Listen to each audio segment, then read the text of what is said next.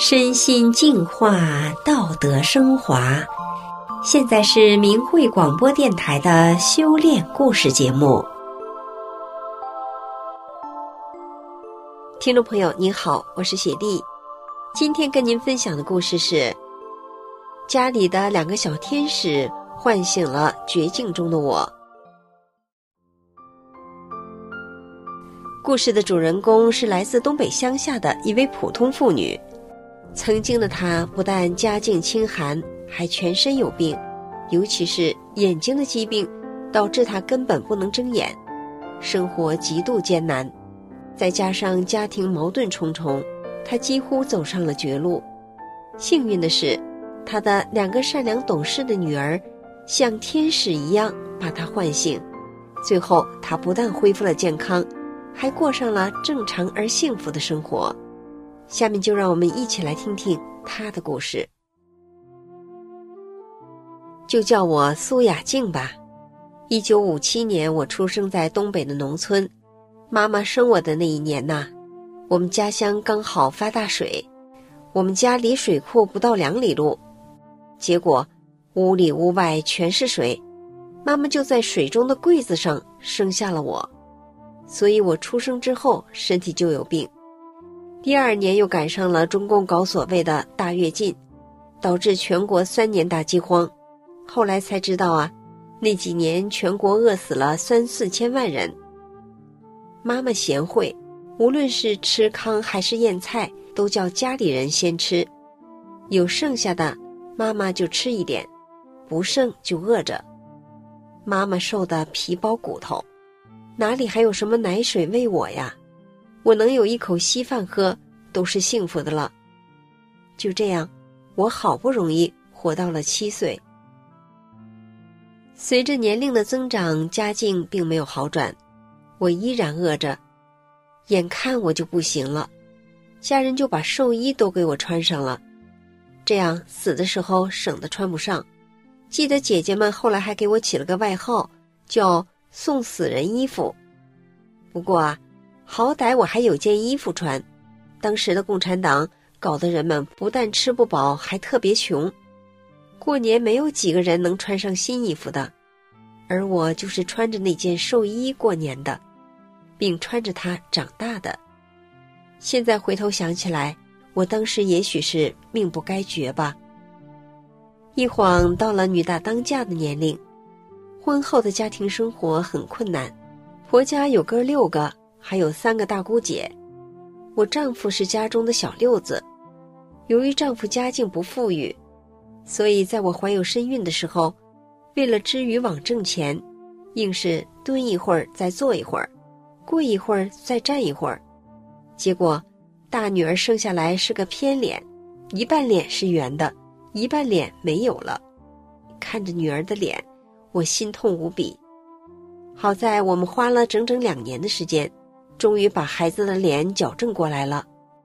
由于我自己月子也没有做，落下了一身的病，头痛、眼痛、腰痛、胃痛、腿痛、脚后跟痛，全身严重的风湿病。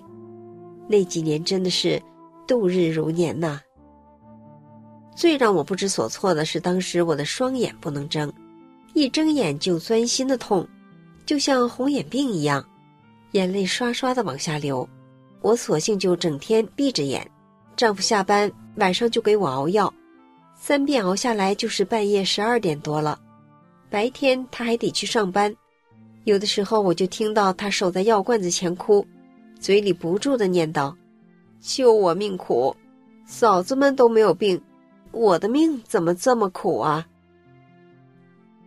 大女儿五岁的时候，就听老人们讲，月子里的病就得在月子里治。抱着求治病的心，我又生了第二个女儿。五岁的大女儿哄小女儿，善良的奶奶做家务，全力的给我治病。我一天早晚两碗苦水汤药，各种药一大把的混着吃。三大伯哥是医院的院长，一般人吃不到的药，我都吃上了。眼睛是能睁开一点了，但还是照样的疼。严重的风湿病，夏天都得穿着毛衣毛裤，晚上天再热也不敢开窗，盖个大棉被只露个小脸，各种疾病缠着我，真是有苦难言呐。好心善良的婆婆无怨无悔，默默无语的在我们家干着大多数的家务活儿，可是上面的五个大伯哥和三个大姑姐却不干了，他们谁都不肯把老人领到自己家里住，但是看到老人在我家帮着干活，他们又极度的不平衡，于是他们每次来我家，就把丈夫弄到房东头，逼他跪着，并扇他的耳光。我那无声的泪水不住的往下流啊，心里想，家里这么困难，生活大多是我娘家姐姐们帮着，这一家人还这样欺负我丈夫，我又一身病，这罪也遭够了。为了不让我娘家的姐姐们再为我操心，我决定一死了之。于是没事的时候，我就拖着多病的身子，走到离我家只有一里路的海边，选好了山崖，准备哪一天在此了结自己。一天，丈夫的几个哥哥又来我家，把我丈夫给打了。这一次，我彻底的绝望了，承受到了极点的我，感觉再也活不下去了，我就横下心来，流着眼泪，独自向之前选好的那个山崖走去。那是一个春天。玉米苗有一尺半高，大女儿放学回家没看到我，就到处找我。我听见孩子在后面拼命的哭着，喊着“妈妈，妈妈”。听到女儿的呼喊，我的心都碎了。我强忍着心痛，回头看着大女儿，告诉她：“回家吧，小妹妹在家找姐姐呢。”大女儿一边哭一边回头，好像明白什么，嘴里还喊着小女儿的名字往回跑。她一定是告诉了正在四处找我的丈夫我在哪里。丈夫飞快地跑来，把我拽回家了。从那以后，丈夫勤快了一点，家里的矛盾也缓和了许多。后来，丈夫的几个哥哥再到我家打我丈夫的时候，我公公就拿着大棒子。把他们都轰了出去。可是，一波未平，一波又起。一九九六年，我的脖子上又长了一个大包，食水不进，全身发抖。姐姐拿钱让我到医院做了切除手术，可是一个多月后还是全身发抖，吃点饭就全都吐出来了。我躺也躺够了，坐也坐够了，只好下到地上扶着炕沿蹲着。两个孝顺的女儿一放学，就一边一个扶着我在屋里走几步，蹲下再走几步，再坐一会儿。看着懂事的孩子，我寻思，你们俩可能很快就没有妈妈了，多苦命的孩子呀！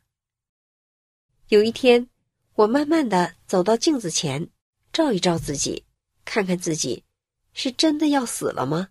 突然发现脖子的右面。又鼓起了一个和左面一样的大包，这一次可真的是活不成了。我想，我不能总是花姐姐的钱呀。那一年，姐姐已经在修炼法轮大法了。姐姐看我这样，于心不忍地对我说：“妹呀，你总不能等死呀，你还是学法轮功吧。”可是我只读了三年的小学，贫困疾病缠着我。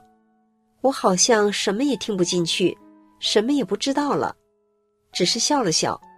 姐姐问我：“你笑什么呀？”我心里说：“我准备等死啊。”最可喜的是，我的两个女儿跟着我姐姐先学大法了。放学以后，洗完家里的衣服，做完作业，大女儿就领着妹妹比划着法轮功的动作。她俩总是在我面前。一边看着我，一边练，一直不断的练。可是我当时就像失去了记忆一样，没有思想，什么也不知道，就像没看见一样，没有任何反应，也没有任何态度。但是两个好孩子好像并不在意我的迟钝，他们只要有时间，就在我面前比划着动作。星期天他俩不上学，就在我面前练功，也不知练了多少遍。日子就这样过着。就在那年快到秋天的一天，女儿们在我面前正在练着功，突然我的嘴里冒出一句话来：“把师傅的教功书拿给我看看。”立马，八岁的小女儿吃力的骑着爷爷的自行车，把瘦的体重才几十斤重的我拉到了她姨家。姐姐看我要学功，立即就教我。我只学练了第一套功法，一遍还没学完，就横着倒在她家炕上了。回家的时候，姐姐把师傅的教功书给了我。回家以后，女儿们不断地教我。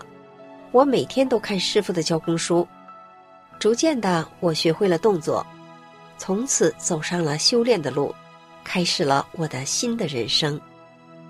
我那时候学师傅的书有很多字不认识，十二岁的大女儿就查字典教我。刚开始的时候，我强忍着眼睛的疼痛，只看两行字，眼睛就得闭上。我虽然学法少。可是师傅总是慈悲的看护着我，总是用我八岁小女儿的嘴点化我。丈夫骂我的时候，小女儿就拽着我的胳膊说：“我爸给你得了，我爸给你得了。”看看孩子，想想书上是怎么说的，我也就不动心了。就这样，我只练了两个月的法轮功，师父就把我全身的病业全都清理了。特别是我有了一双明亮的双眼，黑天不点灯还能学上几段法，脖子上的包也没有了，全身三十多年的疾病不治自愈。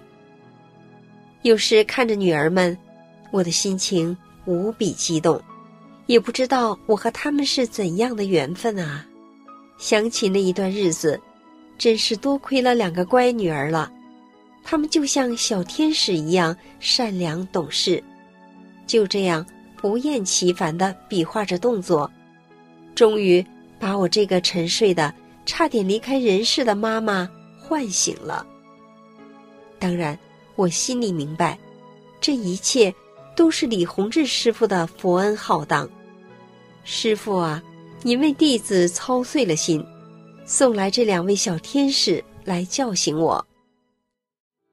法轮大法彻底改变了我和全家的命运，我不需要再吃药了，省了很多钱，这样家里的收入就可以用来支付家里的开销了，生活渐渐的好起来了。记得那时的我红光满面，身体轻飘飘的，走路好像脚都不沾地，干活儿谁也干不过我，干多少活儿我也不觉得累。我终于尝到了，人没有病。到底是什么滋味儿？渐渐的，我的故事传遍了我们地区的每个村庄，越来越多的人明白了法轮大法的神奇和美好。我那善良的婆婆八十多岁了，虽然没学也没练法轮功，但是她会告诉每一个她遇到的人说：“我媳妇如果不是学法轮大法，如果不是法轮大法救了她，她早就死了。”早就不在这个世上啦。婆婆每天有时间就在大街上、大道上，对着南来北往过路的人讲法轮大法的美好。婆婆现在九十多岁了，身体还很健康。听众朋友，今天的故事就分享到这里了，感谢您的收听，我们下次节目再见。